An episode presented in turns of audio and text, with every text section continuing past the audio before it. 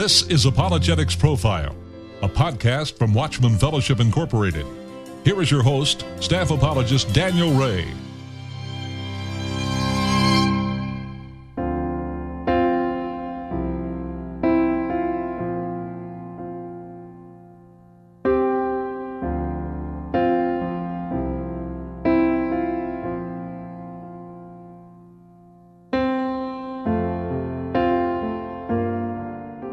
1868, Philip Brooks, a schoolteacher who struggled with trials and depression in his personal life, penned one of the most well known Christmas hymns of all time. Quote, O little town of Bethlehem, how still we see thee lie. Above thy deep and dreamless sleep, the silent stars go by. Yet in the dark streets shineth the everlasting light. The hopes and fears of all the years are met in thee tonight. For Christ is born of Mary, and gathered all above, while mortals sleep, the angels keep their watch of wondering love. O morning stars together proclaim the holy birth, and praises sing to God the King, and peace to all the earth. End quote.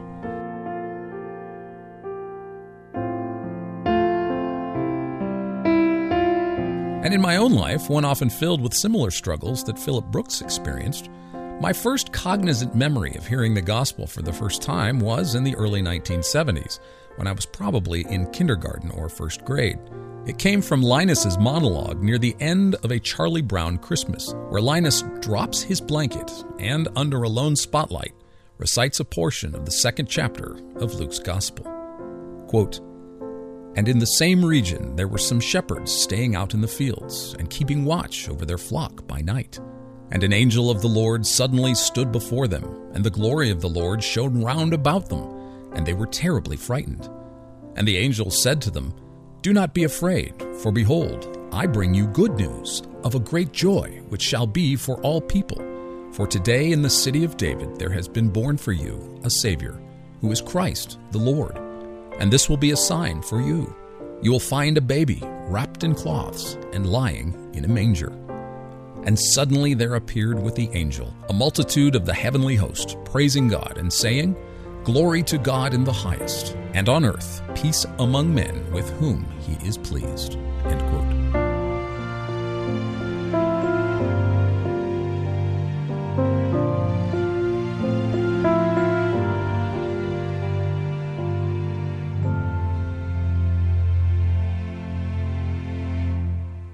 As we learned from last week's episode, the unique star which appeared to the Magi uttered no sound, but led them to the house where Jesus was.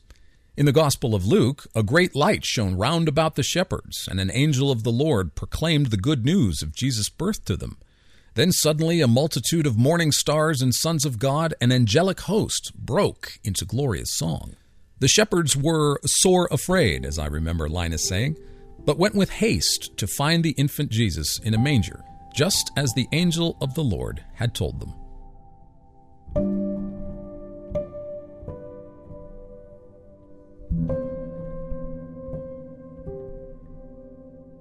Matthew chapter 2 and Luke chapter 2 are fulfillments of the words spoken by the prophets.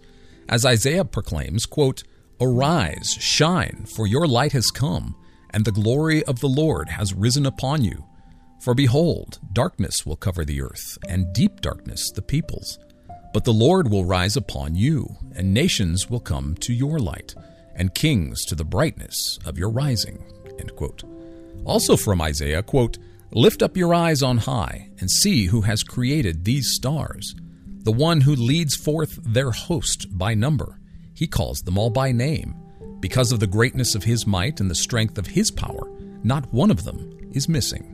End quote. And as Micah declares, quote, And he will arise and shepherd his flock in the strength of the Lord, in the majesty of the name of the Lord his God. And they will remain, because at that time he will be great, to the end of the earth, and this one will be our peace. End quote.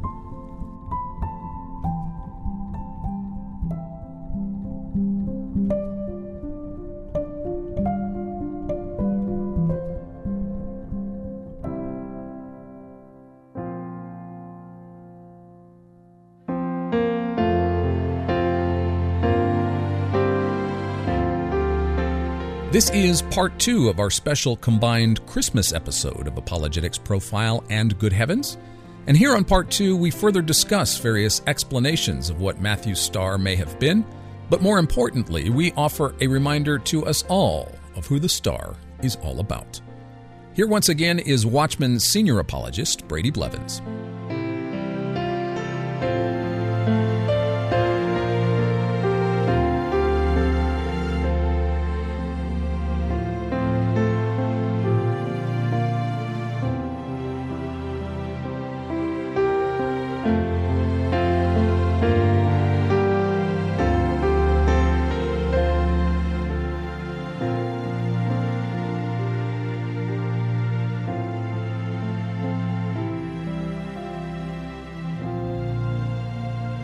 I am Brady Blevins, and welcome back to part two of the Christmas Star. Uh, part one was exciting as we started building and, and understanding uh, all the different details involved in this. And I, hey, you know what? Let's just let's just jump right back in for you. So when we're talking about an occultation of Jupiter, th- an occultation, and correct me if I'm wrong here. This is when the moon hides a star or planet. It's kind of like an eclipse. Is that is that yes. right? Yes. And then Yeah. the then what Uh-huh. happens is the planet appears on the other side, a- and um, and that's when the planet appears on the other side of the moon. That's that's the the sign, if you will. Here now, Brady, we just to bring up some old bones here. We just talked to Dr. Bart Ehrman. What uh, uh, was it in October, right? And but actually, here's something I agree with Dr. Ehrman about in regards to the Star of Bethlehem. He makes a significant point that he's like, whatever astronomical phenomenon you might want to attribute to this, he said, here's the significant problem. He's like, go out in your backyard, pick a star, any star, and then ask yourself, Yeah. over what house is that star? Mm-hmm. And, and he says, "There's too. It's too high in whatever astronomical phenomenon you want to suggest. Uh, it's too high in the sky to be as pinpoint specific as the star is in Matthew that leads them and stands still over the house. Now, And- you could you right. could argue That's- you could yeah. argue that you know if you take Joshua 10 that God stops the sun in the sky if you will if you you can certain God could certainly take a what appears to us as a pinpoint of light and move it around if he wants to um, but but I think I'm with Dr. Ehrman here. If you're looking for strictly naturalistic phenomenon here, the problem that you're going to run into is that nothing up there is low enough to our point of view to be as specifically guiding and directing and stopping over the house where the child was, where Jesus Yeah. was. Yeah. Right. It has to lead them to one house. Right. And uh, to do that, it has to be in within our atmosphere. Yeah.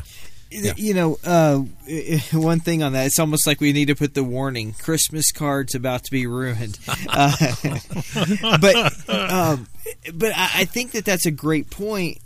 In that, uh, you know, of course, we can say, "Hey, you know, God can, you know, God's God; He can do whatever He wants," and that's certainly, um, obviously, acceptable for us believers. We're not going to have a problem with supernatural, but it almost tends to lean towards uh, I think what Dr. Ehrman is is bringing up because you know first of all where do you know uh, uh, initially where do the wise men from the east come well they go into Jerusalem and then uh, you know it's like a little more digging and then really the only problem comes up is in the star appears again so um, you know does that just mean oh yeah look there it is off to the um, and now I'm sitting here trying to think of where Bethlehem is in relation to Jerusalem. I think was it south, Uh, southwest, It's mostly south. Yeah. southwest of, of Jerusalem, you know, about eight miles.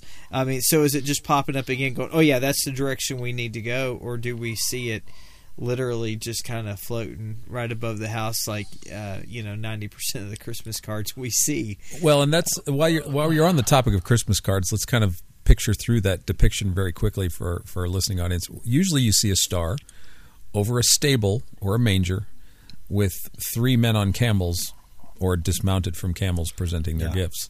Yes. And really, what we're looking at biblically in Matthew is so, in other words, if you were to write a paragraph about the common Christmas card description, it would not be scripture. it would be it would be an error because the star did not appear over the manger uh, where Jesus was born. It appeared over the house uh, where Jesus ended up being in Bethlehem. And right. In, in, fact, to uh, ruin the Christmas cards even more, uh, the uh, Sorry, the wise the wise men were not there when Jesus was born. Right. Right. And it says in in uh, Matthew two verse one that it was after Jesus was born that the wise men came to Jerusalem. Right. Right. And so it's interesting too because their stop in Jerusalem indicates that the star led them to Judea, the capital of Judea, um, but it, it, it, it wasn't specific in leading them to Bethlehem. When they arrive in Jerusalem, they don't know it's Bethlehem. They don't know. Yeah. Um, yeah. And so it's not, so we can't, I don't think we can say that the Magi knew the Old Testament because if they knew the Old Testament, the, now the Jews knew the Old Testament. What did they tell Herod? The scriptures say the king is supposed to be born in Bethlehem, or the, the, the king comes from uh, Bethlehem and so they so they know the scriptures, but the magi don't know this. The magi don't know at first wh- exactly where to go, so they go to the king of Judea, which is Herod, and then well, yeah, they had partial information. Uh, uh, now they they did ask Herod a good question. They said, "Who is he? That, where is he that's born, King of the Jews?" Uh-huh. Where did they get that question? Uh, did did uh, some of uh, did some Jews tell them that on their trip during the on mm-hmm. the way? Mm-hmm. Were had they heard of? I have to wonder if they had heard of the Balaam's prophecy. Yes, but somehow they heard something uh, before they got to Herod. And it's interesting too because compare what's revealed. We don't know how they know Jesus was born King of the Jews. They say we've seen a star in the east. There's another ambiguity there did they see? Did the Magi see the star while the Magi were in the east, or did the Magi see the star in the east? That the star was in the east. We don't. The text is kind of ambiguous there. And, and, and that's a that's a good point, Dan. Because another thing is is that you know could the could the star have come? Um, you know, because uh, well, one thing like even when my when my wife and I were talking about uh, this episode, and I told her what we were um, talking about, and she said she's yeah she's you know wasn't Jesus like two uh, or or I mean wasn't he like a toddler? Like he was bigger when they got there right? Because you know they had to travel the distance and the fact is is that you know uh, we know that we know that Jesus had to have already been born but even then we don't know the exact age because that I mean you know obviously God could show them the star in enough time for them to make the trek from you know Babylon Persia um, all the way to uh, to Jerusalem and then on to Bethlehem. And so there, there's, I guess, I guess maybe the, the big point here is is uh, let's let's not get too excited and get overly dogmatic, you know, uh, and realize realize our lim- be honest with our limitations, but realize that there is a uh, there is a framework for us to look at. You know, we, we can we can kind of get the general area. Right, and I think the the important point is here that um, Matthew deliberately, whether he doesn't know, of course, now Matthew was not Matthew himself would have been quite young at the time of these events because Matthew is writing 60, 70 AD. Uh, if he was born, he, he would have been a contemporary of Jesus and probably would have written his gospel in his 60s or 70s.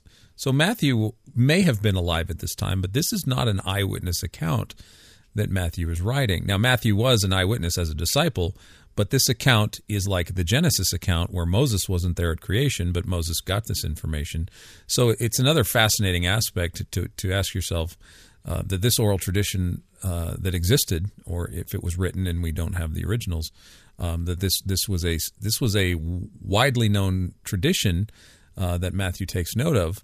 But um, we don't have all the like like a lot of things in Scripture. We don't have all the details maybe that we'd like to have, and um, and so the other thing too in our culture that's kind of I think an anachronistic imposition of the text, an eisegetical interpretation of the star, is that a lot of contemporary theories, even when I say contemporary, I say going back to Johannes Kepler and the planetary conjunction, we are looking at that. This they were looking at this in a not Kepler, but prior to Kepler and in Jesus' day, they were not looking at this as a scientific thing, like all that gas, like you said earlier, Brady.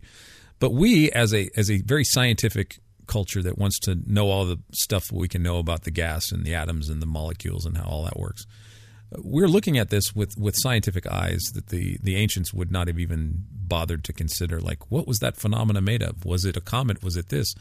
This is our culture's. These are our culture's questions, and it's almost like since we can ask these questions, we should ask these questions of the text. But we're not going to the te- the text is not going to give us those kind of answers, and that's just the bottom line truth of it. That that's why there are so many offers uh, uh, theories about what the physical manifestation of the star was, because we're asking quote unquote scientific questions and trying to come up with quote unquote scientific answers, which the texts absolutely just don't give us. Um, so we've talked. We've we've. I think the planetary conjunction is popular uh, because it's it's probably because of the date and the time and like as Wayne said, there was two of them in seven BC, which could conceivably. Um, it seems to correlate with the double appearing of the star, as Matthew's text says. But uh, one another one that's I don't know how popular it is, but it is often offered is a comet. Um, now, a comet, Wayne, we just did a whole episode on comets on Good Heavens. Go check that out. Uh, comets are gaseous. So if we talk about gas, um, comets have a lot of gas coming off. Uh, they are icy, rocky things. And the, the tail you see is that this comet is caught in the sun's gravity and is flying toward the sun. And so you see all this gas as the as the comet heats up, it just starts steaming and gassing, just like just like if, if, any water would if it was heated. But a comet in those days, and even through the medieval period, comets were omens, were bad omens. They were things that you run away from. You don't go following a comet.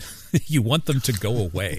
yes. And so so the wise men, the magi in the, in this Greek uh, astrological culture, they would not have been chasing a comet and going after a king uh, based on the idea of a comet because a comet was a bad sign. Yeah, they would say, okay, if it's pointing to Israel, then we don't want to go there.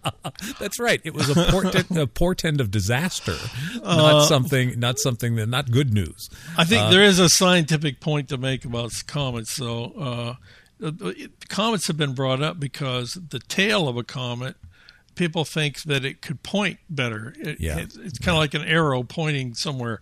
Right. But I don't think that really works as well as you might think it would because no a, a, comet now a comet could be visible over a period of weeks sometimes it varies how long they're visible but um, they uh, from night to night their position in the sky would change some because they're moving in relation to the fixed stars behind them because the, a comet is going around the sun, and we're seeing it from our angle when it's not far from the sun. So it, it actually wouldn't necessarily point to the same place all every night, and That's it right. could move, and it could move, and, and the and the tail might look in a different direction. That's right. And um, this past year, we had we had a comet uh, Neowise, beautiful comet, uh, a new comet. We're, I don't know what the orbital period is, but it was a new comet, newly discovered. I went out uh, to my favorite dark sky spot uh, near my house and actually saw it with my own two eyes. Didn't even need a telescope, but it was about uh, two hand breadths, two fists. In, if you stuck your fist out at arm's length, it would be two fists, two fists off the horizon, more or less, maybe two or three fists off the horizon. Uh, but as Wayne said, and I could see the tail clearly pronounced, but um, the tail like I, I, couldn't imagine in in darkness where there's no light pollution walking toward the horizon at this comet and as i said earlier you know bart ehrman's objection walking toward this comet this comet in the darkness when there's no light pollution uh, like when do i know i'm under it? When do i know that this is the yeah. house? And you you can't. You just can't know that. Well and go, and go back into verse number nine i think we have a problem. And, and i stopped and i stopped probably a verse short when i was reading the uh, the matthew passage um, the latter part of the passage says, And behold, the star that they had seen when it rose went before them until it came to rest over the place where the child was. And, and that's just not something uh, that is. Um, that's in agreement with uh, what we know and how we know a comet uh, acts in the sky. You know, I mean, they, they don't just stop. Right. You know, right? Right. I, I just don't see how any anything out in space could lead them to a house. yeah. Absolutely. Um, Uh, the other the other physical manifestation that sometimes is offered but is not as popular as, as maybe the planetary conjunction certainly is a supernovae. And uh, it was Johannes Kepler, b- by the way, who was the last human being uh, to have first discovered the last known supernovae in our galaxy. And that was in uh, 1604, correct, Wayne? Is that when he saw it? Uh, about then, I don't remember the exact year. So Just- yeah, just early into the 17th century, but Kepler was the last person to first discover the last known supernova in our galaxy. Now, astronomers have seen supernovae all over the universe over the last 400 years, but the last known supernova to occur in our galaxy was uh, in Kepler's time, and I think it was 1604. And um, but a supernova is really bright, and this is this is why it's it's sometimes offered is because it's so bright and it's it's it's Well- temporary. it's temporary. It's not it's not in the sky um, all the time. But the problem with the super, the primary problem for me personally with a supernova, and I think this makes sense, is that this event this would have been seen by Herod and Jerusalem. Uh, this would have been noticed by everybody because a supernova could be as bright as the full moon. Well, Um, Dan, let's let's talk about this a little bit more. On the science of supernovas, uh, there have been very few that have been witnessed by people in history, and uh, I think there was Right. one that they think was a supernova around 185 B, no 185 AD, I think it was reported by the Chinese, but and but supernovas actually can be too dim to see sometimes. They vary enormously in how bright they are. Yeah, Uh, and, but there have been some that are so bright you could see it in the bright daylight with the sun out. Uh, and but sometimes they they would be very very noticeable to any almost anybody. right. Well, not always. And um, the problem with that with the supernova is uh, the the range of years we were talking about from seven Exactly. BC to one BC. th- There's just not any supernovas uh, in those years. Yeah, um, they um, the Chinese the, they have a there's a, a mention of a Chinese astronomers uh, recording a nova. I think you said it. It was uh, fi- four or five BC. Five BC. Yeah. Yeah. it was five BC. Um, you know, But maybe, the- but it's it was called a what they what they would call a guest star. What what is a guest star? Uh, astronomers looking into that more pretty much concluded it was a comet, not a, and it wasn't very bright. This astron- the Chinese actually said it wasn't very bright, so it, it just doesn't seem notable enough. Right. And and I think that, that this what we're talking about here, looking for these naturalistic explanations for what is obviously a supernatural event, right? The birth of Jesus. This is a wonderful one time thing. And so it, it would make sense that a sign that would signify this wonderful one time thing would be wonderful and one time and just as miraculous. And uh, I think, uh, spoiler alert, the best explanation is is not going to be found in looking for natural events. It's somewhat similar to trying to figure out what naturally could have caused the parting of the Red Sea. What naturally might have been attributed to the sun stopping in the sky. Um, how might you naturally go about turning water into wine? Or what natural conditions could have led Jesus to be walking on water? Maybe Galilee, maybe there was frozen water below the surface. You know, these kinds of things. And you this is our tendency in our modern scientific age to naturalize everything and to make try to come up with a natural explanation for something that is ultimately supernatural uh, in nature. Yeah, I, I totally agree, Dan. Uh, there, there is one conjunction of planets that's been proposed that comes close in some ways, and it's kind of an intriguing one. And it's uh, a, a, conjunction between Jupiter and Venus. Hmm. Jupiter is pretty bright, and Venus is even brighter. You can see them both right now in our skies, by the way. Yes. Uh, you can, and they're both extremely bright, and um, you can see them right now uh, in as we're recording this. Um, so yeah, that would make a, a, pretty dazzling, spectacular view. But again, like with Jupiter and Saturn, really people that were sky watching, uh, astrologers would know that those were, those were two stars, not one. So yes, but um, Jupiter and Venus are brought up because back in the let's see, it was uh, two BC. Well, three BC and two BC. This conjunction happened twice. Jupiter and Venus. In this conjunction, uh, Venus and Jupiter bec- really do get very extremely close, and so it happened once in August 12th of 3 BC, and when it happened there, it was it would have been in the east, rising in the east in the morning. And then when it happened again, it was June 17th on 2 BC, in 2 BC. And when that happened, it would have been in the west when they were setting in the evening. At sun at sunset, yeah, Yeah, or mm-hmm. after after sunset.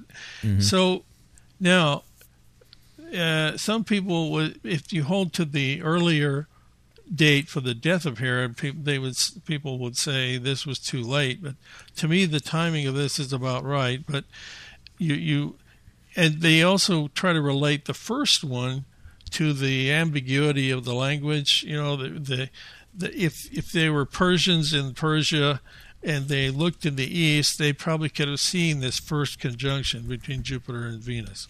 Mm-hmm, mm-hmm. Uh, but then, uh, if you go time go forward in time to uh, 2 BC in June, um, now June might be okay for uh, shepherds to have their flocks out in the fields, but the, um, one significant problem with this is it, this conjunction in 2 BC, they were so close that they really would look like one object. They really would look like one object because they were less than a, a lot less than a degree apart. But it may not have been visible in Jerusalem mm-hmm. And even mm. if it was visible, there, I've read conflicting uh, opinions from astronomers on this, and I'm not sure what, what if I can resolve that. But I I'm t- kind of doubtful that it was visible in Jerusalem. But even if it was, it would be in the west.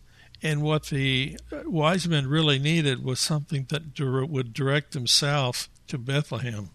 Right. So it's not Another, really. And then we still have the question for, that Bart Ehrman brought up about how do you get to one house? How do you? How does it lead them to one? House? Yes, house? whatever you put, whatever you put in the sky, has got to come down and stop over a house, and that's just not anything known in modern astronomical phenomenon. Whatever this was, was a one-time event. We've never seen anything like this at all. What we might compare it to is like a UFO sighting. I mean, it, it's that kind of, and I, I think that's a, an, a good way to understand it because if you read in the gospel, as we're going down in like verse 3 of Matthew chapter 2, verse 4, what does the Bible say about Herod and all of Jerusalem's reaction to the Magi's arrival? Are they happy about this? yeah. No. So, Dan, should we call it God's UFO? oh no. Well, no, no, no. The problem with the problem with we can get in, we can get into the UFO thing, but once once you identify it, it's no longer a U. Yes. It's, it's, just a flying object. Yes. And once it stops, it's no longer flying, it's just an object. That's right. yes. So you just have the O. But but but what were Herod and Jerusalem's reaction? Matthew records them as what? Herod was troubled because he's like, "Wait, I want to be the king."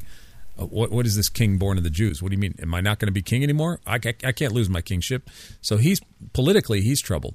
But why is Jerusalem troubled? Jerusalem is looking for a Messiah. Why why is this announcement troubling to to Jerusalem? Why would all of Jerusalem be troubled by the news of a king? Well, one commentator I read said that if Herod's upset, it wasn't ever good to make Herod mad.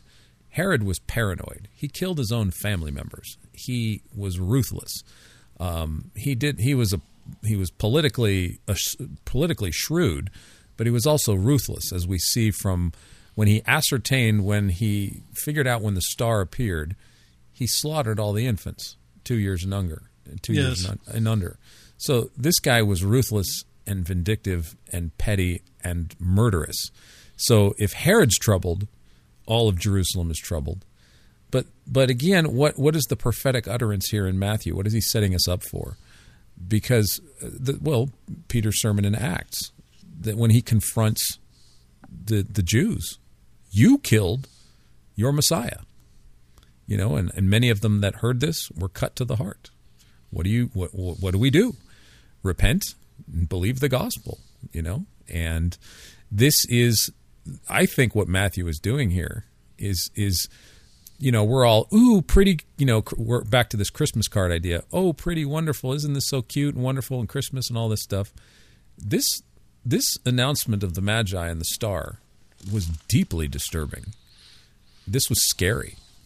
This this something was happening, and people were freaked out about it. Um, and and it's it's you know you see the excitement when you you know culturally we don't really worry about what happens in the universe anymore. We're we're not concerned with what's going on in the heavens, but it's so it's really hard to conceptualize what culturally the impact of the Magi's arrival and the news that they have.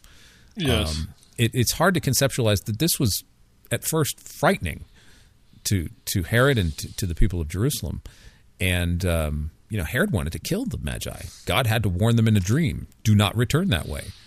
Um, and when Joseph and Mary returned from Egypt with Jesus, they found that Herod's son was in charge, and they skirted around that. So, the- yeah, you know, Dan, I think this is uh, so interesting. I think the that the the wise men were kind of uh, uh, something to make make the Jews uh, think about who this child was and what this all meant. The, Right. The, the Magi didn't have all the answers, right, and uh, but it was a very thought provoking thing that they did this, and they brought the they brought very valuable gifts uh, to give to the baby Jesus. Right, right, right. And and the other the other thing that's really interesting to keep in mind here too is as this was revealed to the Magi and whatever they revealed, whatever they knew, the kingdom of the heavens was no longer exclusively Jewish.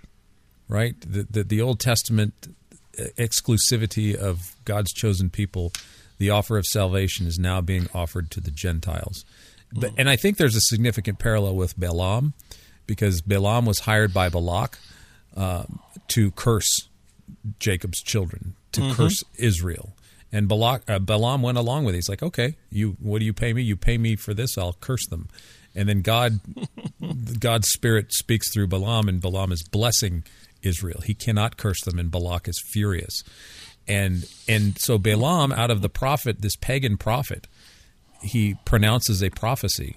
All these plosives. Uh, he's pronouncing this prophecy uh, for a blessing over Israel. And like Herod, Balak is mad, and uh, like the wise men, uh, Balaam is not a Jew. He's not Jewish, and yet he's announcing the good news to uh, about God's people. And so here come these pagans, these Gentiles in Jewish terminology, who are announcing the good news uh, of of God's own people. But ironically, what's going to happen? We know that Jesus is rejected by his own people, but now the offer of salvation goes to the Gentiles. This is wide open. The the this offer of salvation is now being made wide open to the whole world and not just Israel.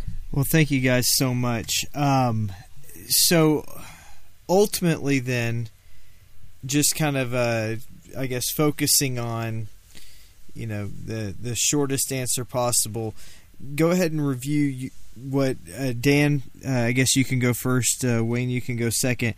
Um, best explanation.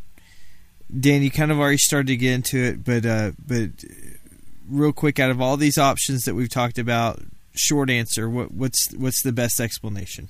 Well, uh, I'll use two scriptures. One we've already alluded to, Balaam's prophecy. He sees a star riding out, rising out of Jacob and a scepter ruling over Israel.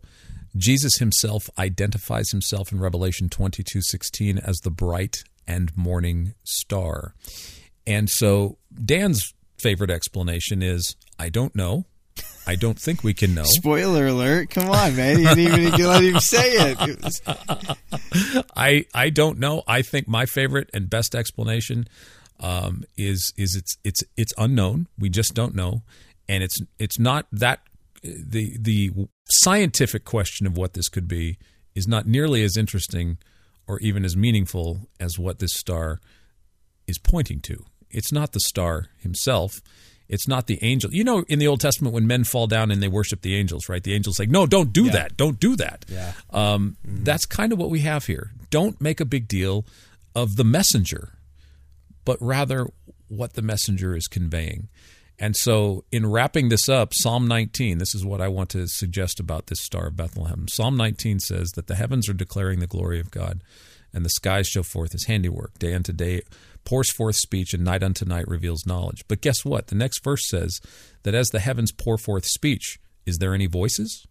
No. Are there any audible sounds? No. It's silent, and yet that voice has gone out throughout the whole world. So the heavens are declaring a silent glory of God day after day and night after night. That's what we have in the Star of Bethlehem.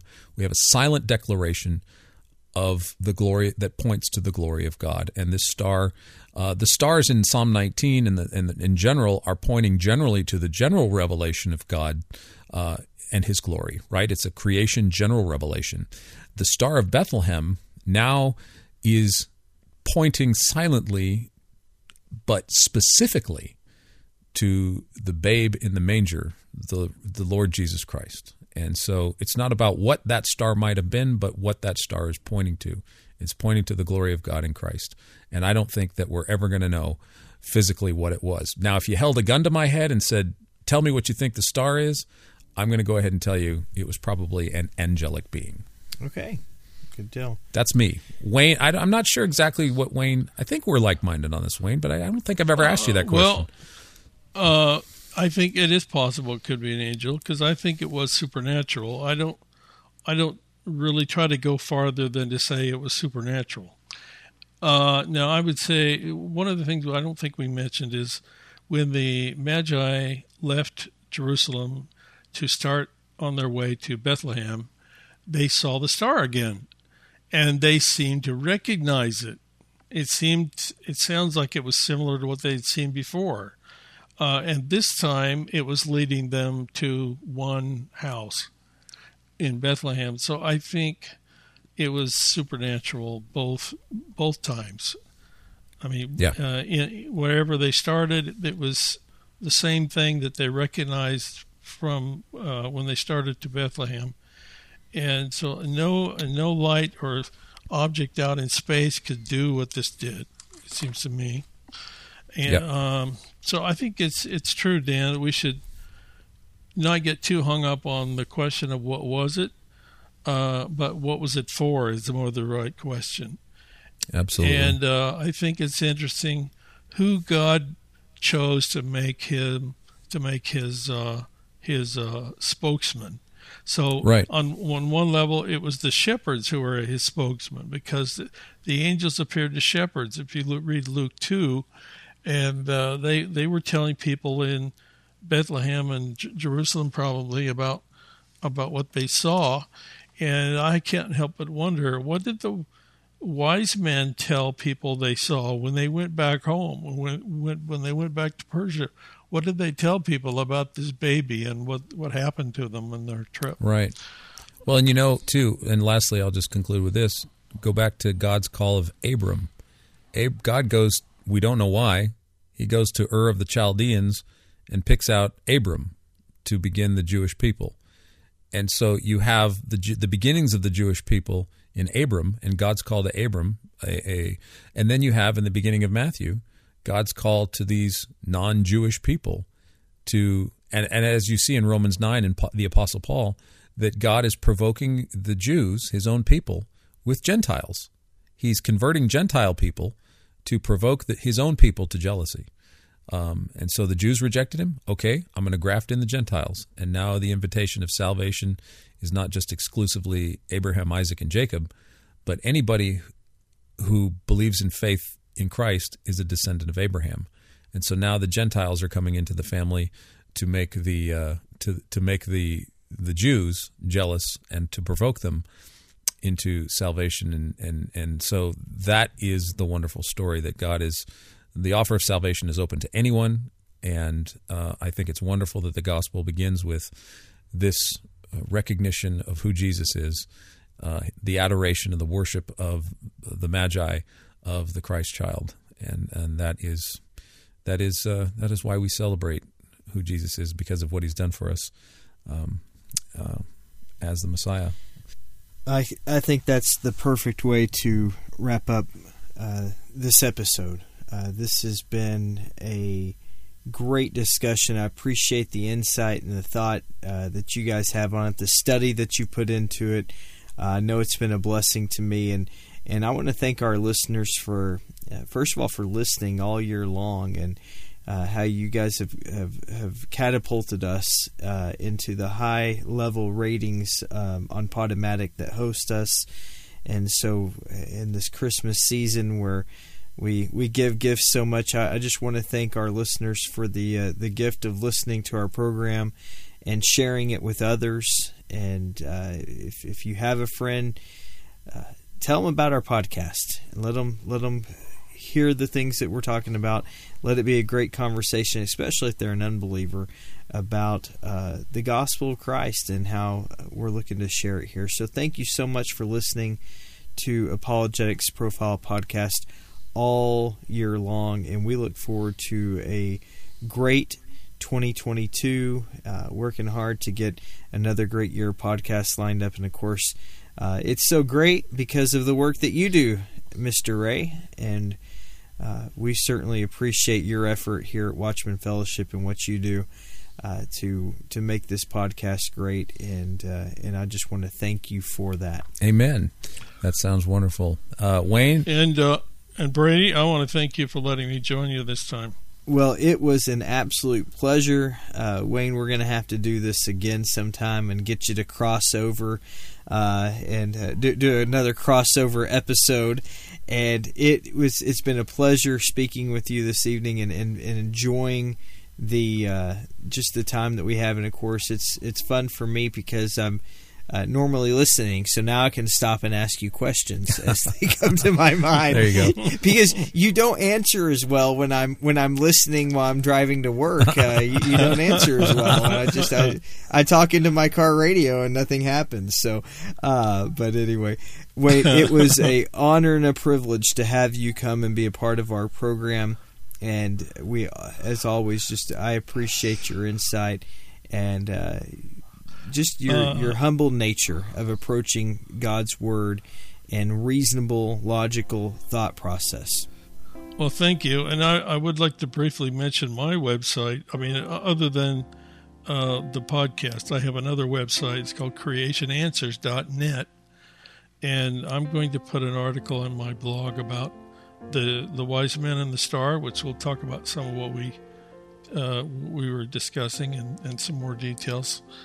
So uh, go to creationanswers.net, look for Answers blog, and uh, that will get you to that article. I was just going to say that's a great website. Uh, I was, I, in fact, I was on it earlier today, just perusing, and, and I highly encourage people go take a look. Uh, wealth of information is available. Absolutely, and I just want to remind all of our apologetics profile listeners um, that if you liked uh, our uh, interaction with uh, Wayne today, you can hear four years of podcasts about astronomy and the heavens and the Bible uh, and how it all points to Christ on um, our Good Heavens podcast. If you go to watchman.org, uh, you can access our Good Heavens podcasts, uh, four years of episodes. We are over 100 episodes now. Um, on the sidebar on watchman.org, you'll see a little sidebar that will lead you to uh, the homepage for our Good Heavens podcast that can be found on Podbean at uh, Good Heavens, the human side of astronomy. And Good Heavens can also be found on patreon.com slash good heavens. So if you are a apologetics profile listener, um, come check out Good Heavens. If you like apologetics profile, you love Good Heavens, and uh, we think uh, we thank you. And I'm with Brady. I said thanks to all of our listeners, both for Good Heavens and apologetics profile. Thank you to Wayne and working with all you guys. It's been wonderful and a blessing to to to have both of you um, involved with this as well. So um, blessings to our listeners. Merry Christmas to you guys, and uh, Merry Christmas to all of you, uh, our listening family. Well, thank you so much. That hit, that is Daniel Ray that you just heard, and of course, again, we thank uh, Wayne Spencer for being with us. And on behalf of those two guys, I'm Brady Blevins, and I want to thank you again for listening to Apologetics Profile. We'll see you next time.